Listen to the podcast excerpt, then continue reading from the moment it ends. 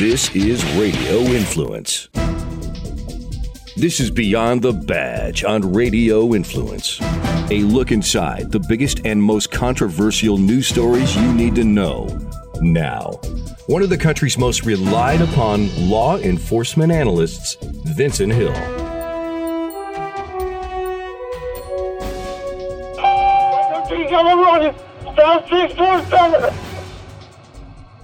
I even saw the air rush across from some.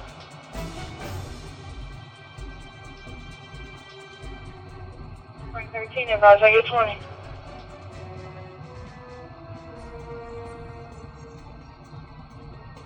Eleven, we got shots fired. Point thirteen, shot fired. I even saw the One forty-seven, male black. Good evening. This is Beyond the Badge. What you just heard was actual dispatch transmission between Officer Leopard and dispatch uh, regarding the shooting death of Jaquez Clemmons. We talked about that shooting last week on this show. It occurred in James Cayce Homes Projects in Nashville, Tennessee. And I actually told you how familiar I was with that uh, housing project because I had worked in that housing project as an officer. Uh, what's interesting is I didn't realize until now is that Officer Leopard has the same call sign that I had years ago, uh, Frank 13, uh, to be more direct to Frank 13, 2 being uh, identifier of East Precinct, uh, Frank, the letter F for flex unit, and 13 was his unit.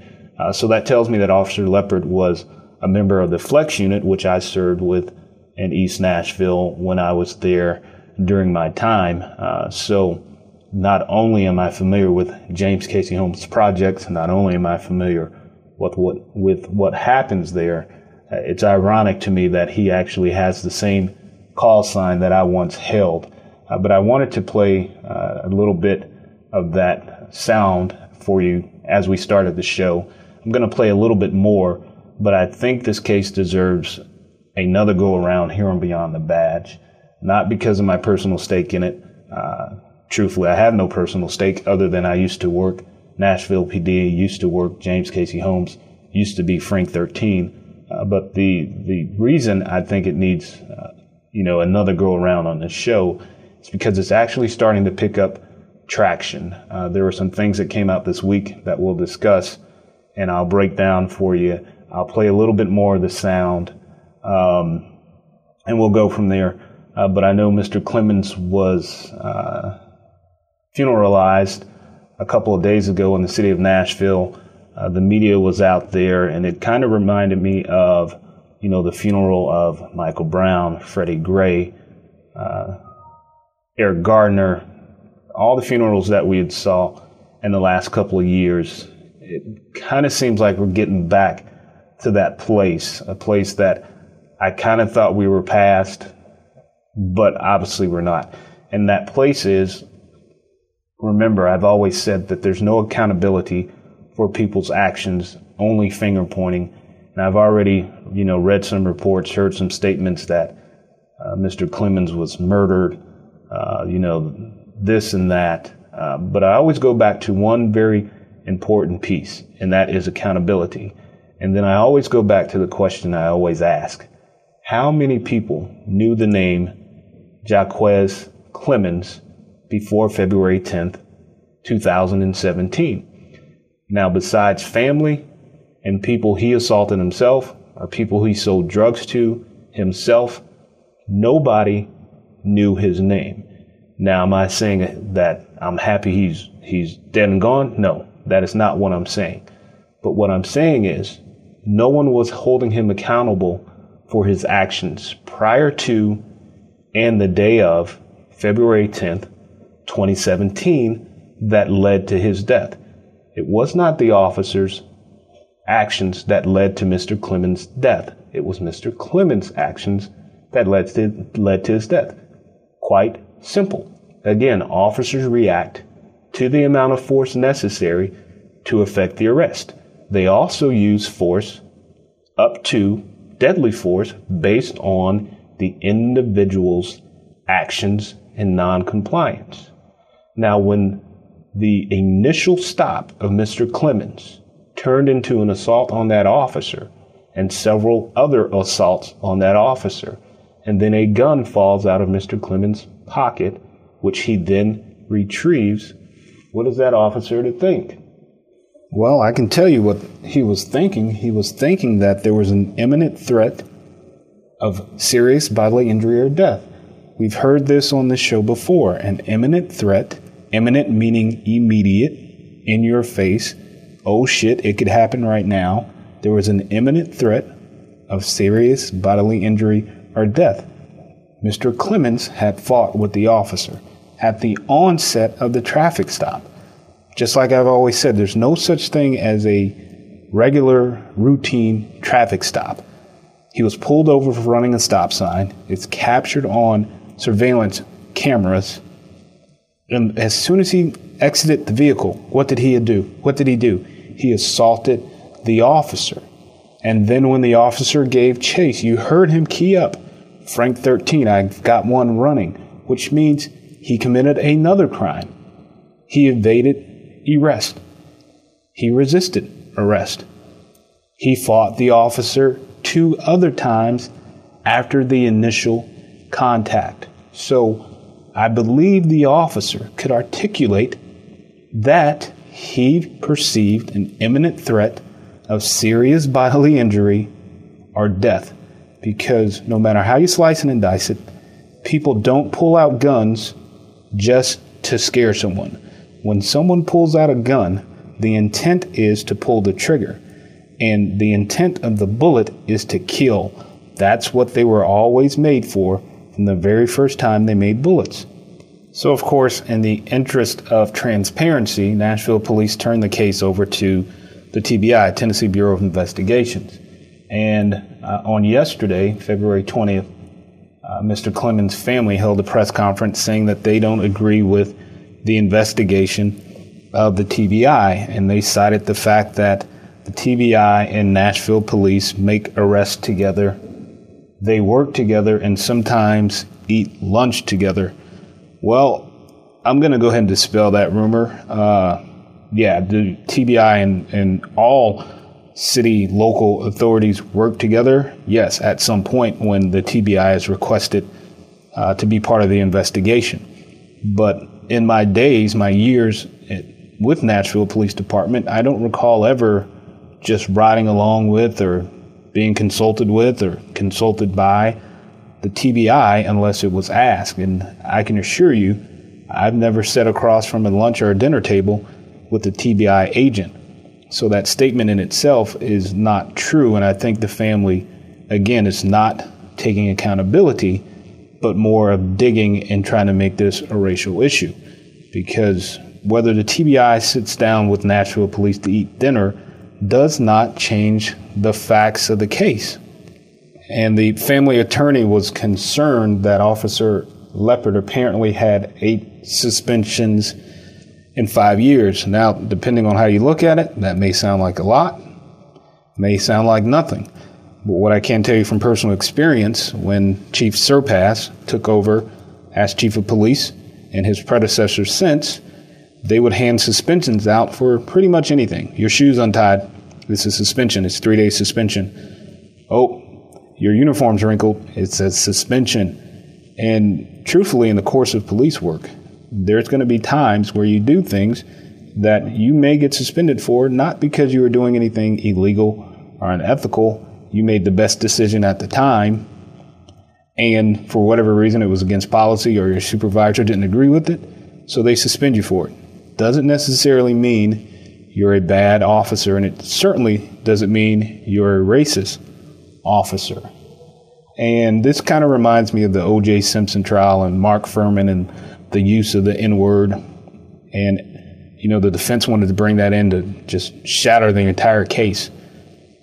But whether Fuhrman, well, we know he did use the N word because there were tapes, but the use of the N word had nothing to do with the evidence, the evidence of the O.J. Simpson case, the blood evidence, the blood evidence in O.J.'s truck, the blood evidence at the crime scene where the bodies were found. It was O.J.'s blood.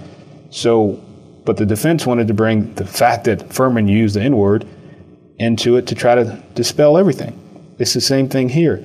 The fact that Officer Leopard was suspended eight times before has nothing to do with the events of February 20th, 2017. The fact that he was suspended eight times has nothing to do with the fact that Mr. Clemens pulled out a gun from his person, a felon who was in possession of a gun. Whether that officer was ever accused of excessive force, which is in his personnel file, has nothing to do with the actions February 10th, 2017. Let's look at the facts of the case. Mr. Clemmons ran a stop sign, which is against the law. It's captured on surveillance video. The officer approaches, attempts to make contact with Mr. Clemmons. Mr. Clemmons run toward, runs towards the officer and then attempts to elude the officer. Now, I do want to make a correction after watching some newly released video that the initial contact was not Mr. Clemmons, Clemmons attacking the officer. It was he was running towards the officer in an attempt to elude. The foot chase took place which you can hear in the radio transmission. I have one running. At some point, there was a scuffle, there was the gun, and there was the gunshots fired by the officer. Now, the argument is out there, and there's one group called Gideon's Army in Nashville that says Jaquez Clemmons was murdered by this police officer. And again, I ask, did they know his name before he was shot and killed by a police officer, or uh, along with that, would they have mentioned him if he was shot and killed by a black man, considering he was in the projects with a gun and he's a convicted felon? Therefore, he has no legal purpose or no legal intent to have said gun. So, would Gideon's army be uh, making these claims if it had been black on black crime? I doubt it, but I digress. So, the argument's there. He was shot in the back and in the hip, and uh, we've discussed fleeing felon uh, in these talks on this show. And I think you can articulate, based on the facts of the case, based on the gun, based on the fact that Mr. Gideon retrieved said gun, that there could have been an imminent threat against that officer, or, for instance, someone in that housing project.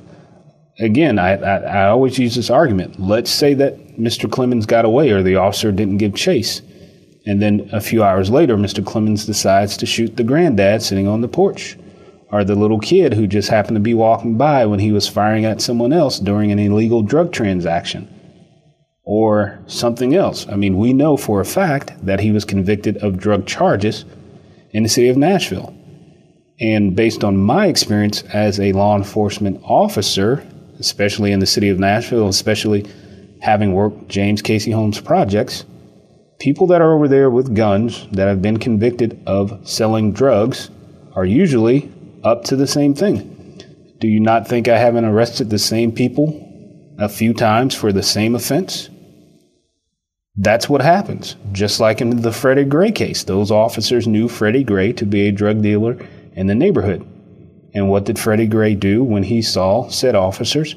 He fled now, am I saying Mr. Clemmons had drugs on his person? I don't know. I don't know if that's been released yet. I mean, the TBI, TBI is investigating the entire case, and I'm sure if there were, uh, it will come out once all that is complete and the search of the vehicle has been legally done. He could have had drugs, maybe he didn't. The fact is the word gun. And it could be as simple that Mr. Clemens himself did not want to go back to jail because he knew as a convicted felon he could face up to 10 years. So it could be the fact that he ran because he didn't want to go back to jail.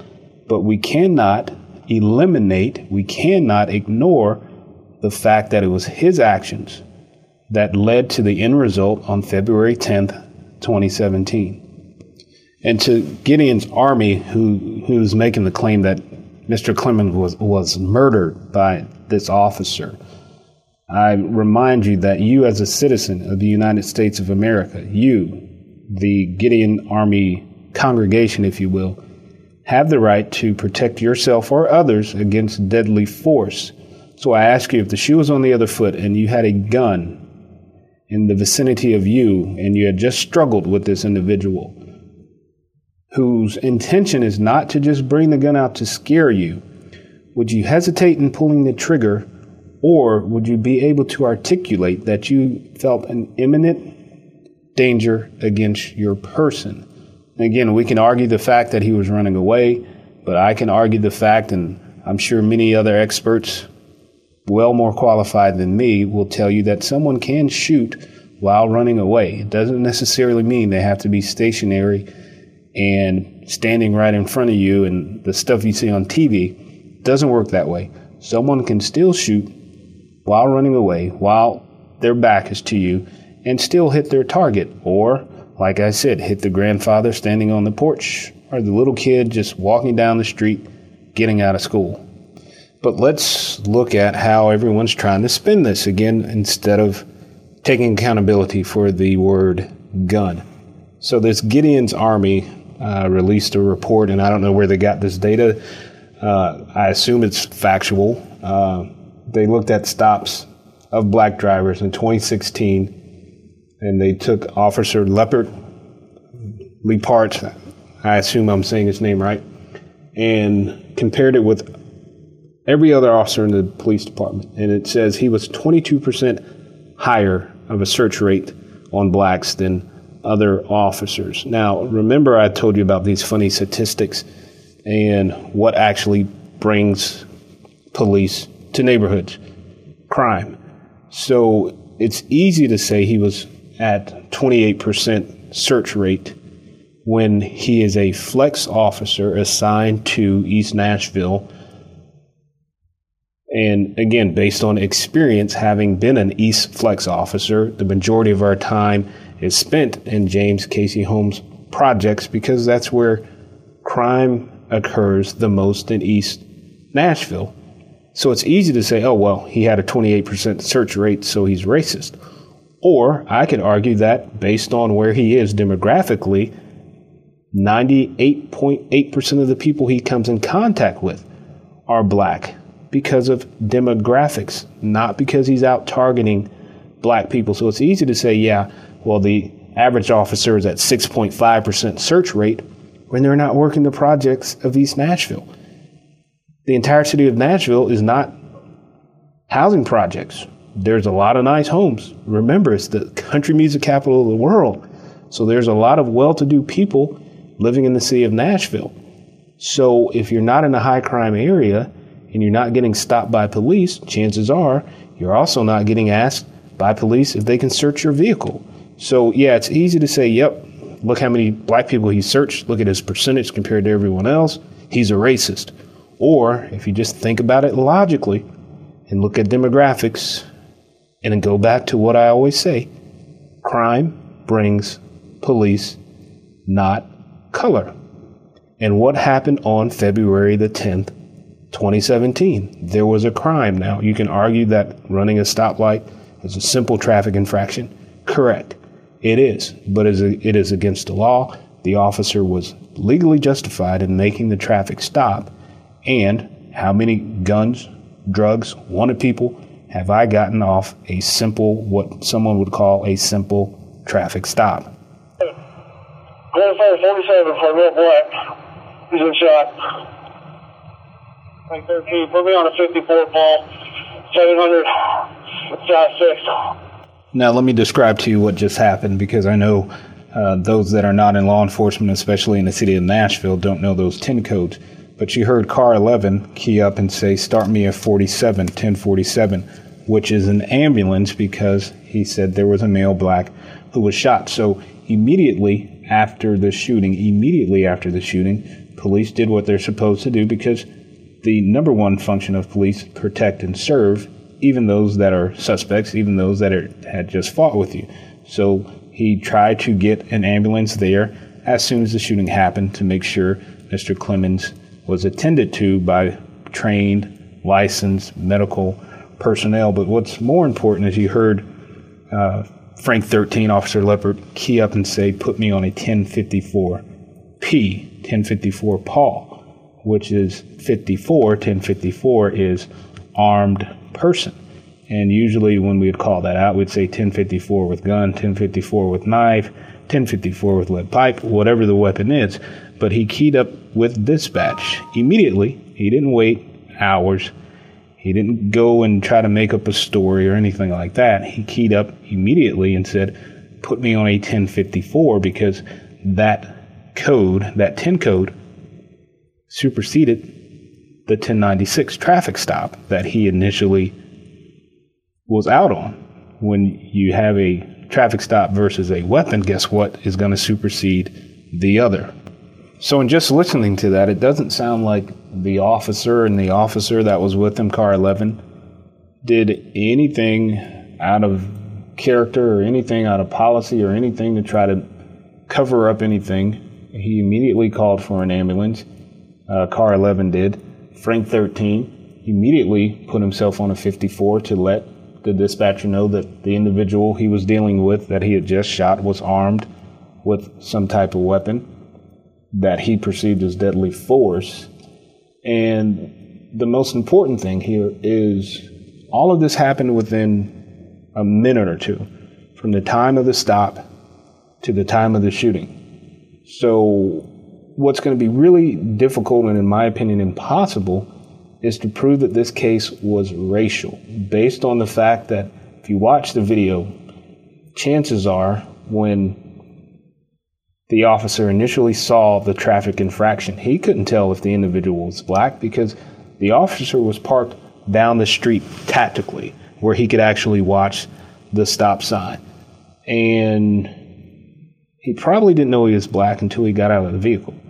So we can eliminate the fact that he targeted a black man. Now, someone will argue, well, there's only black people in James Cayce Homes. It's not true. I've dealt with plenty of white people in James Cayce Homes back in my day. So to take something that happened from start to finish in two minutes or less and to make it racial based on all of the evidence, forget the, the previous complaints of excessive use of force or forget the numbers that we heard from Gideon's Army about how this officer searches black people more than any other officer in the department.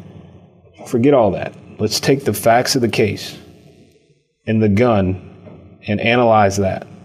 And I would submit to you to, to take that evidence, to take the circumstances of February the 10th, 2017, look at it at, as a totality Put yourself in that officer's shoes. I know I can because I've been there. And let's not forget, this is the same housing project where just months ago, an officer, a white officer, was beaten by several individuals and it trended on World Star and everyone thought it was so cool. I didn't see Gideon's army then saying how this was wrong.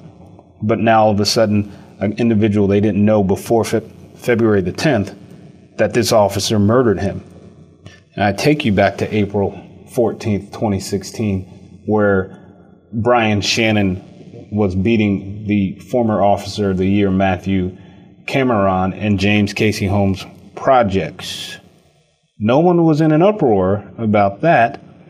However, if that officer would have had to have used deadly force in that situation, when he would have been justified, considering he was surrounded by several individuals that were close to his weapon and at any time could have grabbed his weapon or assaulting him to the point of death, then I think the situation would be different. There would be people accusing that officer of murder. Again, I say accountability because no one was in an uproar. Gideon's Army, BLM, Al Sharpton, Benjamin Crump, President Obama, because he was still in office then. No one was in uproar when this individual was beating this white officer.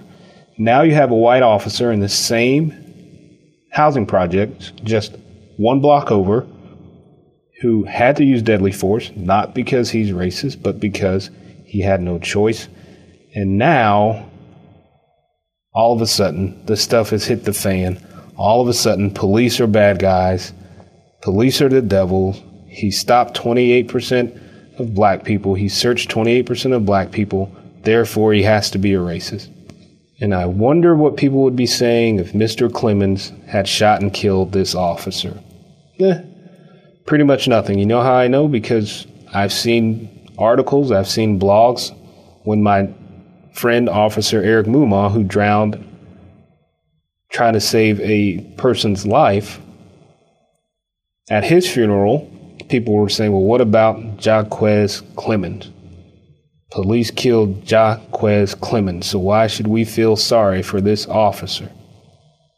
Why should we care that his mother lost a son? We only care about Jaquez Clemmons because he was murdered by a racist officer who had no right to stop him. That's what people are saying. That's the sick, demented world that we live in right now. So here's my prediction. Uh, the TBI, like I said, is investigating the case right now. I really don't think they're going to find anything uh, that the officer did, a most importantly, illegal, unethical, based on the facts of the case, based on the situation at hand. And remember, officers have a split second to make a decision that can affect their lives and the lives of others. That is the nature of policing. So I don't think the uh, TBI is going to find anything that the officer did wrong. Uh, the family, of course, is going to uh, still claim racism, still go after the officer, the officer's family, the Nashville police. They're going to probably demand that Chief Anderson, who I'm not a big fan of, um, you know, I, had left the department before he became chief, but I knew him while he was acting chief. But I respect uh, the man. I respect his authority. I respect what he's done for the city of Nashville.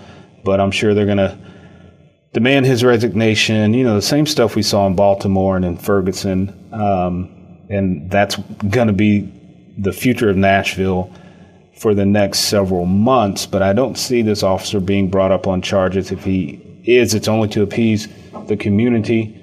Uh, but, you know, they did that in Baltimore, and we see how that worked out.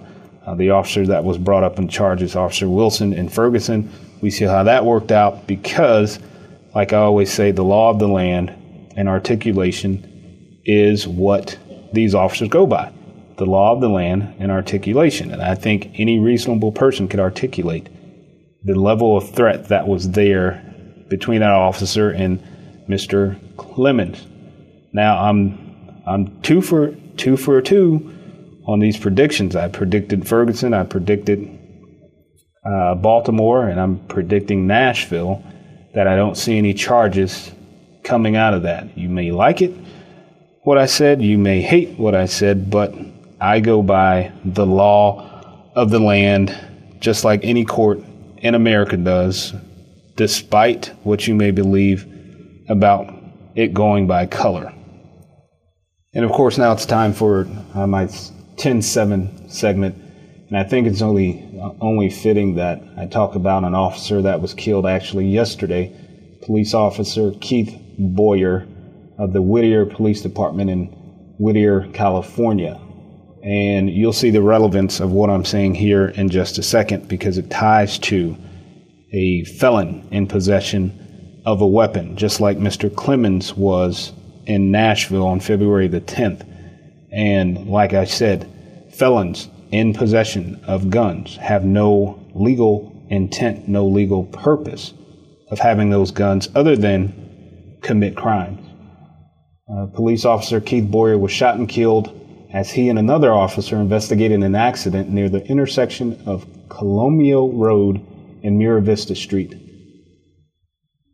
The officers did not know the vehicle that caused the crash was stolen and being driven by a gang member who had just been paroled. Just been paroled. Gang member paroled equals felon in possession of weapon.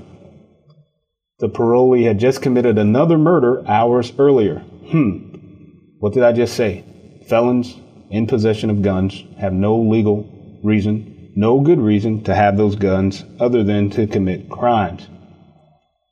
As Officer Boyer attempted to conduct a pat down of the subject, the man suddenly pulled a handgun from its waistband and opened fire. Officer Boyer was killed and a second officer was wounded. Despite the wounds, the officer returned fire and wounded the subject. Officer Boyer was transported to a local hospital where he succumbed to his injuries. Officer Boyer had served with the Whittier Police Department for 28 years and was preparing to retire. He is survived by his three adult children and his parents. Three adult children and his parents. Now, I don't care how old your children are, there's nothing like losing a parent. So, this officer that had given 28 years of service to the community died yesterday at the hands of a convicted felon in possession of a weapon. I want to thank that officer, Officer Keith Boyer, for her, his service to the community for 28 years. I pray for his family. Godspeed to you, my friend. I thank you for listening, and I will see you next week right here on RadioInfluence.com. To continue the conversation, get updates on the show, and to find out when you can see him on television, follow Vincent on Twitter at Vincent Hill TV. That's at Vincent Hill TV. This has been Beyond the Badge on Radio Influence. This is a Duffified Live with Chef Brian Duffy Quick Fix on Radio Influence. The minimum wage is, um, you know, it's going to be going up pretty significantly between now and, and 2020, which is having us kind of orchestrate everything a little bit differently as far as payroll, because ultimately I think that is what's really going to be um, killing the um, hurt, really hurting the business. I agree. As far as food costs and, and, and the whole diner's experience and, and just the flow, you know, what, what, what is the concepts going to be moving forward? Is it going to be order at the, the counter and then it just gets delivered to you um, at the table or, you know, it's hurting the, the little bit more of the fine dining, but man, it's going to be up to, you know, seventeen dollars at some point. You know, it's going to be out of control, out of control. So, you know, is it you know how I, I ultimately think it's going to be built into the the food costs. I think it's going to kill a lot of small businesses out there. Um, you know, it's it's pretty dramatic. Yeah, it's been it's Where- been where it's going. I mean, the the whole thing. You know, we've been talking about it. I'm dealing with a a big group out of Grand Rapids, Michigan, right now. We're opening a property down in Tampa, and the owner of the company is very aggressive with what he wants to do, and the whole tipping policy is really coming into play, and whether or not we're going to do that. And so it's it's a scary time. You know, I mean, when you think about it. You know, I can sell a. I I mean, this is something stupid, but you can do a fifty cent or seventy five cent wing on a Monday night, because it's a you know it's a football special or it's a feature or something to that effect. Now you're going to be doing like a dollar twenty five, a dollar fifty per because you have to pay mm-hmm. your staff. You know, I mean, your Yep. staff is now costing you you know double the amount that it was before. It, it's a scary point, man. Duffified Live with Chef Brian Duffy can be found on iTunes, Stitcher, TuneIn Radio, and of course, RadioInfluence.com.